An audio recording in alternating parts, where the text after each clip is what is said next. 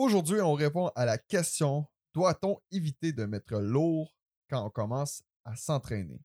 Chaque semaine, moi et Steven discuterons d'alimentation, de supplémentation, d'entraînement et de mode de vie. Bienvenue à ma transformation. Petite parenthèse avant de commencer le podcast. N'oubliez surtout pas que si vous aimez nos épisodes, de liker et partager le podcast Ma Transformation. N'hésitez pas à nous écrire si vous voulez qu'on discute de certains sujets spécifiques que vous désirez qu'on discute ensemble dans nos épisodes. Donc, euh, pour commencer, ben oui, je sais, on a l'orgueil, euh, surtout chez les hommes, grand en elle. Mais quand on commence, euh, pense que ça n'a pas sa place, vu que l'orgueil peut causer des blessures, ben oui. Fait que ça nous amène à une question que Steven va se faire un plaisir de répondre. Doit-on éviter de mettre l'eau quand on commence l'entraînement? Bonjour Steven, ça va bien? Eh, très bien, toi. Ben oui, merci. Mais c'est sûr que, comme tu disais en tant que tel, c'est pas nécessairement le facteur de mettre lourd, c'est qu'en général, euh, les gens vont avoir de la misère à mettre lourd et bien faire le mouvement. Donc, ça, c'est sûr et certain que ça peut occasionner des blessures. Donc, justement, de minimiser un peu l'impact du poids au début. C'est juste de changer l'entraînement, ça fait un stress différent sur le métabolisme. Il va y avoir une adaptation physionomique quand même, mais vraiment de miser sur la technique, la forme, euh, bien respecter ses, tempos, ça va être beaucoup plus important au début que nécessairement la charge. La charge va venir, mais d'expérience, tu peux autant tuer quelqu'un en dessous d'un bench press avec une plate qu'avec trois.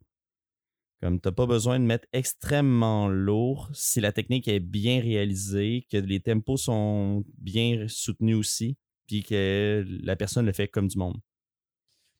Oh, et puis il faut comprendre qu'il n'y a pas d'orgueil non plus à, mettre moins lourd, puis bien exécuter le mouvement. Moi, je vous dire ben, personnellement que un des exercices justement que j'ai mettre lourd, parce que justement, je vais pas me blesser, puis on dirait que j'ai comme une phobie de me blesser, le dos, là.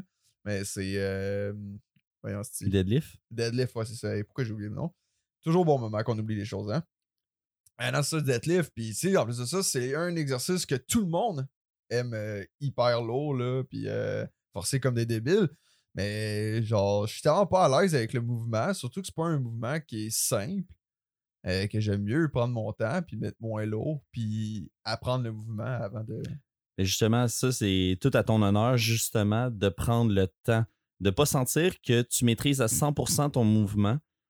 Euh, puis justement, de progresser graduellement, c'est juste positif.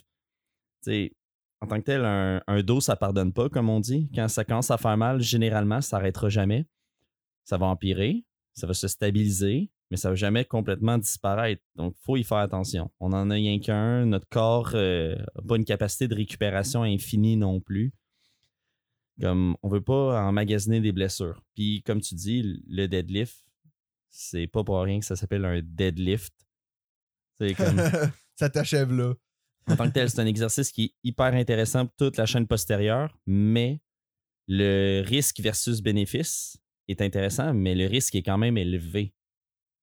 Ouais, c'est pas, euh, pas un mouvement facile, ça là. Non. Puis souvent, les gens vont se lancer dans des mouvements ils vont faire un peu n'importe quoi sans offense. Puis, tu embarquez pas là-dedans parce que ça vaut pas la peine de se blesser juste pour que les autres vous regardent. Tu sais, comme dans le fond, pour le regard des autres, là, ça sert à rien. Ben, en fait, le trois quarts du temps, c'est sûr que c'est déjà arrivé. Même temps, quand on allait au gym, Luc, euh, tu regardais quelqu'un mettre hyper lourd, mais tu voyais temps sur un deadlift, son dos devenait rond puis qu'il forçait tout croche. Mais au fond, comme tu le regardes pas parce que tu es fier qu'il a levé quatre plates, tu le regardes parce que t'es comme, mon Dieu, il va se faire mal, genre. Oh, mais autant que la personne qui est sur le rack à Dumbbell, puis qu'il euh, swing ça comme un estime malade, puis il a mis 15-20 euh, livres de trop, puis tu vois bien qu'il rush, là, puis que dans le fond, là, c'est même plus son bicep qui travaille, puis euh, ce n'est pas quoi d'autre, là, même qu'il est quasiment rendu qu'il utilise ses jambes pour le lever, là. ouais, exact. Mais tu sais, on se dit, c'est ça, c'est que le risque de blessure est grand. Donc, tu sais, en tant que tel, mettre l'eau demande une capacité technique un certain niveau d'avancement puis une maîtrise dans le mouvement. Donc, ça, ça s'acquiert avec du temps, de l'expérience. Donc, c'est sûr et certain que tu n'es pas censé commencer ça à l'autre. Faut y aller au maximum de ton potentiel à ce moment-là, tout en gardant une technique convenable.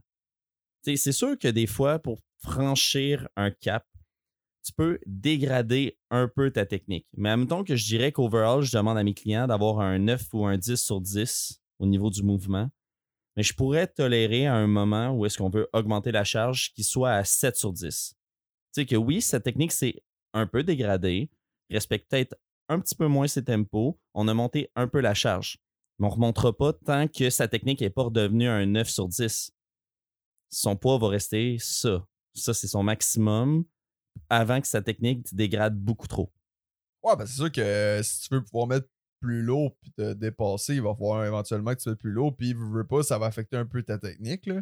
Mais tu sais, je pense que tout le monde affecte un peu sa technique. Il y a des, il y a des extrêmes à genre pas aller. Exact. Donc, c'est d'y aller graduellement, prendre son temps, se respecter, puis pas faire d'ego. C'est pas, pas bien ben difficile, mais ça vous garantit euh, de longues années d'entraînement sans blessure. Ah, c'est bien parfait, ça. Ah, ben, je pense que ça fait le tour du sujet. Parce que là, c'est justement, là, on trouve que des fois, on déblatère pendant 15-20 euh, minutes, mais ça tourne un peu en rond. Fait que on aime mieux des fois peut-être faire des sujets plus courts, euh, puis en faire plus que, qu'éterniser ça. Donc, euh, merci de nous avoir écoutés. On se donne rendez-vous la semaine prochaine pour un autre épisode. N'oubliez pas de partager notre podcast et je vous invite à rejoindre notre communauté. Facebook Team D-Night Communauté. Merci encore une fois. À la prochaine. Salut.